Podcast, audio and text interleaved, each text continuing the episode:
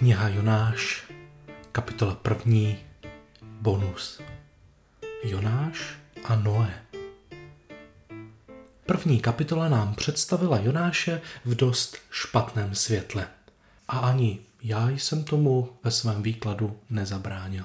Přirovnali jsme si Jonáše k depresivnímu člověku, k závislému člověku, k promiskuitnímu muži a obecně k problémovému člověku, který způsobuje bouře a problémy ve svém okolí a nepřijímá za ně zodpovědnost. Dovolte mi dnes náš společný pohled na Jonáše trochu poopravit. Za vším, co jsem řekl doteď, si stojím. Myslím, že aplikace daných veršů byla výstižná pro naši dobu a naše životy. Ovšem, Kým byl Jonáš? Jonáš je pro nás mimo jiné literární postavou.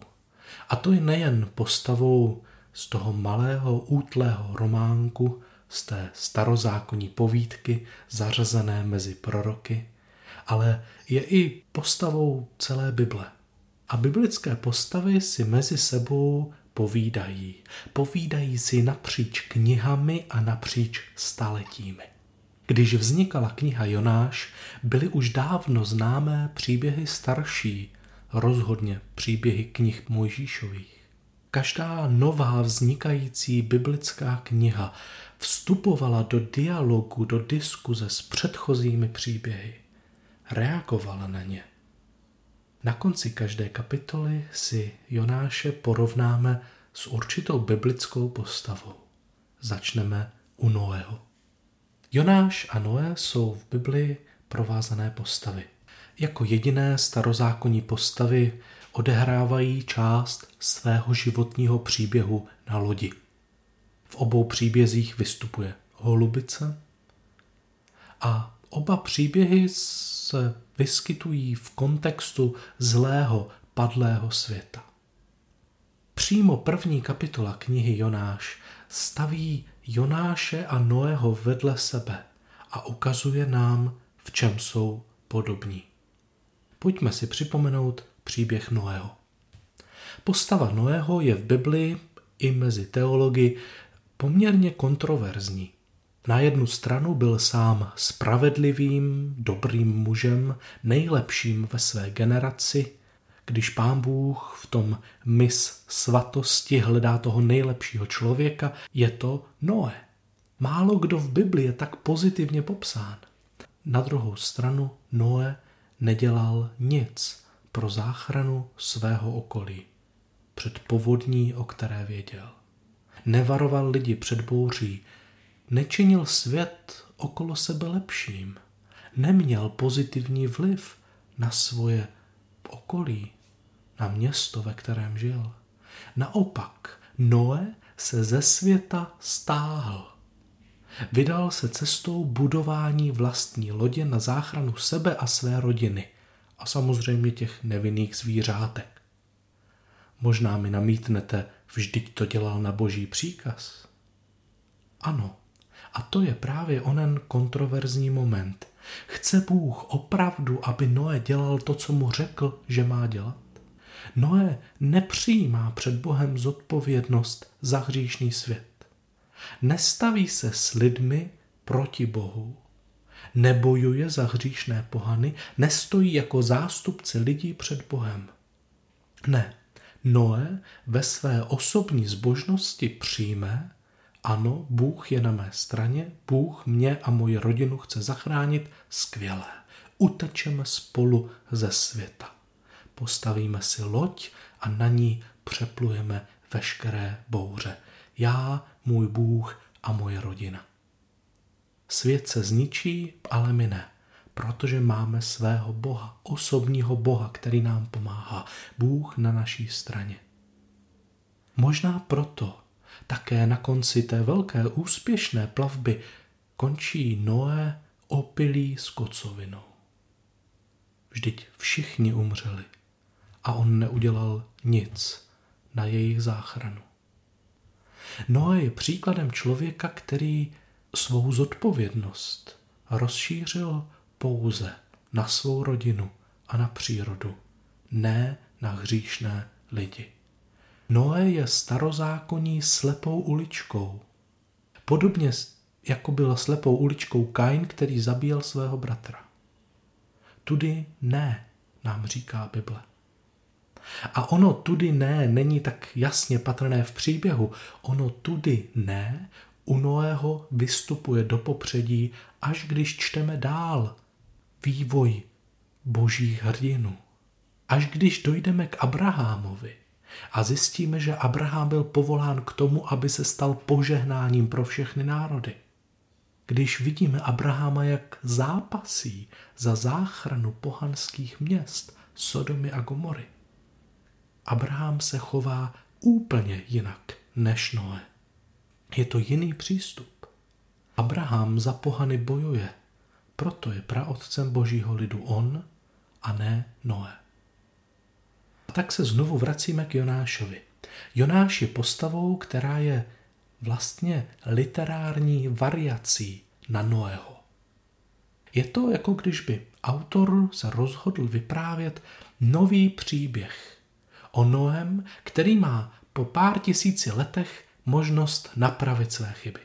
Jonáš dostává za úkol přijmout zodpovědnost za službu zlému pohanskému městu. Má jít a volat proti jejich hříchu. Jonáš tuto výzvu nepřijímá.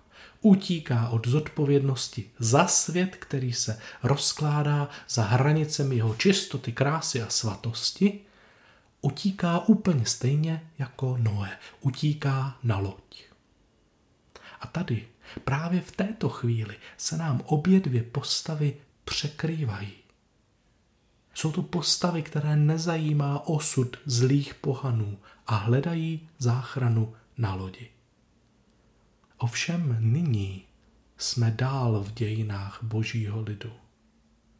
Bůh očekává větší zralost od lidí, kteří mají staré příběhy, od kterých se mohou učit. Je to tedy druhá šance, proto Bůh nenechává Jonáše v té noemovské nezralosti a z bezpečné archy, do které Jonáš utíká, Jonáše smete do vody. A ještě víc ho zatlačí. Proč? Aby šel posloužit pohanům. Bůh nedovolí Jonášovi, aby byl dalším Noemem, kterému je jedno, co se děje se světem, který se před ním rozkládá.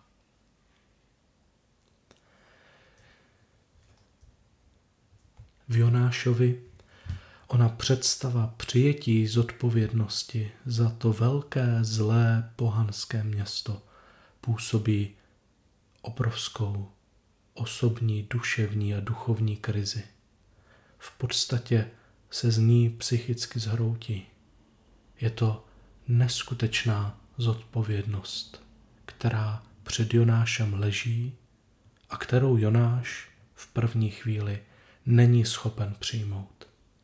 Možná podobně, jako by Noé nebyl schopen přijmout zodpovědnost za lidi, které měl ve městech okolo sebe. Vykreslil jsem Jonáše jako pasivní postavu člověka, který nepřijímá zodpovědnost. A ano, v té části příběhu, kterou jsme četli, to tak opravdu bylo. Ovšem, to nám nic neříká o tom, jaký byl Jonáš před svým pádem. Jonáš klidně mohl být velmi zodpovědný muž. Klidně mohl mít zodpovědnost za rodinu, za lidi, za práci, za své okolí. Klidně mohl být božím zodpovědným prorokem, který už předtím zodpovědně zvěstoval boží slovo svému lidu. Klidně mohl. Ovšem to, co po něm Bůh teď chce, je radikálně jiná zodpovědnost. Je to ekvivalentní k tomu, když by vás dnes Bůh vyzval, abyste šli do Řecka konečně vyřešit otázku migrantů. Jako když by vás Bůh poslal do Jižní Ameriky zastavit kácení pralesu. Jako by vás poslal do Afriky ukončit nějaký válečný konflikt.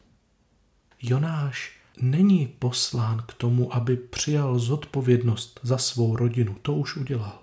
Za svůj lid to také udělal. Teď ho Bůh posílá do rozpadající se ciziny, aby tam něco udělal. Aby vedl k zodpovědnosti cizí, jiné, hříšné, zlé, ty, kteří nejsou on, ty, se kterými on nemá ve své mysli nic společného. Možná právě proto, že byl tak zodpovědný, tak mu Bůh tento úkol dává. Ale když se ho Jonáš dozví, tak se z něho zhroutí, uteče, nedovede si to vůbec představit. Úplně stejně jako já nebo vy bychom se bránili jakékoliv zodpovědnosti, kterou, se kterou by nás Pán Bůh poslal na druhý konec světa.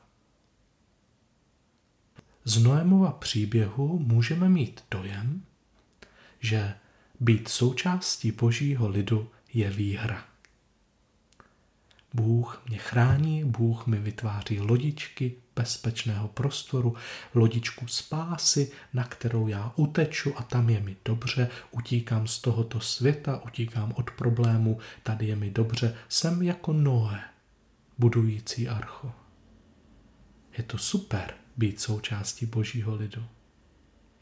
Kniha Jonáš nám ukazuje trochu jiný obrázek. Znát Boha být součástí božího lidu v Jonášově příběhu není výhra. Není to pomoc. Není to možnost nebýt ve světě, uniknout. Moje spása není příležitostí k úniku. Nejsme spaseni jen pro život budoucí, jsme spaseni pro život zde na zemi. Jsme vybráni, vyvoleni, spaseni pro poslání, které tu máme. Naše zbožnost není pro naše pohodlí a náš vyšší životní standard. Být součástí božího lidu znamená být tu pro druhé, nechat se použít Bohem pro jeho slávu. Vyvolený lid není vyvolený od něčeho, ale je vyvolený k něčemu. Vyvolený syn Ježíš Kristus také nebyl protekčním děťátkem opečovávaný samým samotným hospodinem. Ne, byl vyvolen ke službě a smrti za hříšné pohany. Naše vyvolení a povolání Bohem není jen o vyjádření boží lásky k nám. Mnohem víc je vyjádření boží lásky k těm, ke kterým jsme posláni, ke světu zla, chaosu, který se rozprostírá a rozkládá před námi. A tak nám postavy Noého a Jonáše kladou otázku, jak moc do široka jsou roztažená křídla naší zodpovědnosti, naší lásky, naší péče. Noé měl křídla roztažená přes svou rodinu a zvířátka. A dějiny ukazují, že to bylo málo. A on sám měl výčitky svědomí. Jonáš je vyzván k tomu, aby svá křídla zodpovědnosti roztáhl i nad pohanským městem. A vidíme, že to je pro něj velmi těžké. Přirozeně má tendenci k tomu zachovat se stejně jako Noe, ale Bůh ho nenechá, vede ho k daleko větší zralosti. Jak široká křídla můžeme mít? Tím nejkrásnějším příkladem, tím limitem je pro nás Ježíš Kristus na kříži. Jeho křídla roztažená nad celým světem, jeho paže roztažené nad dějinami, které se táhnou do nekonečna. Je boží otevřená náruč, která je otevřená všem, kteří se s ním chtějí spojit. Kdokoliv kdo jej zahlédne, kdokoliv, kdo je k němu přitahován. Ježíš svou obětí vytváří největší možné my. My, které zahrnuje naše přátele i nepřátele, naši rodinu i lidi, se kterými nemáme společného vůbec nic. Všichni jsme přitahováni k jednomu zachránci. Noé měl malá křídla, Jonáš se učil křídla roztáhnout trochu víc. Pán Ježíš Kristus roztáhl křídla své zodpovědnosti a péče za svět do netušených rozměrů. A v tom se boží srdce zaradovalo. Pane Bože, ukaž nám, jak velká křídla můžeme mít my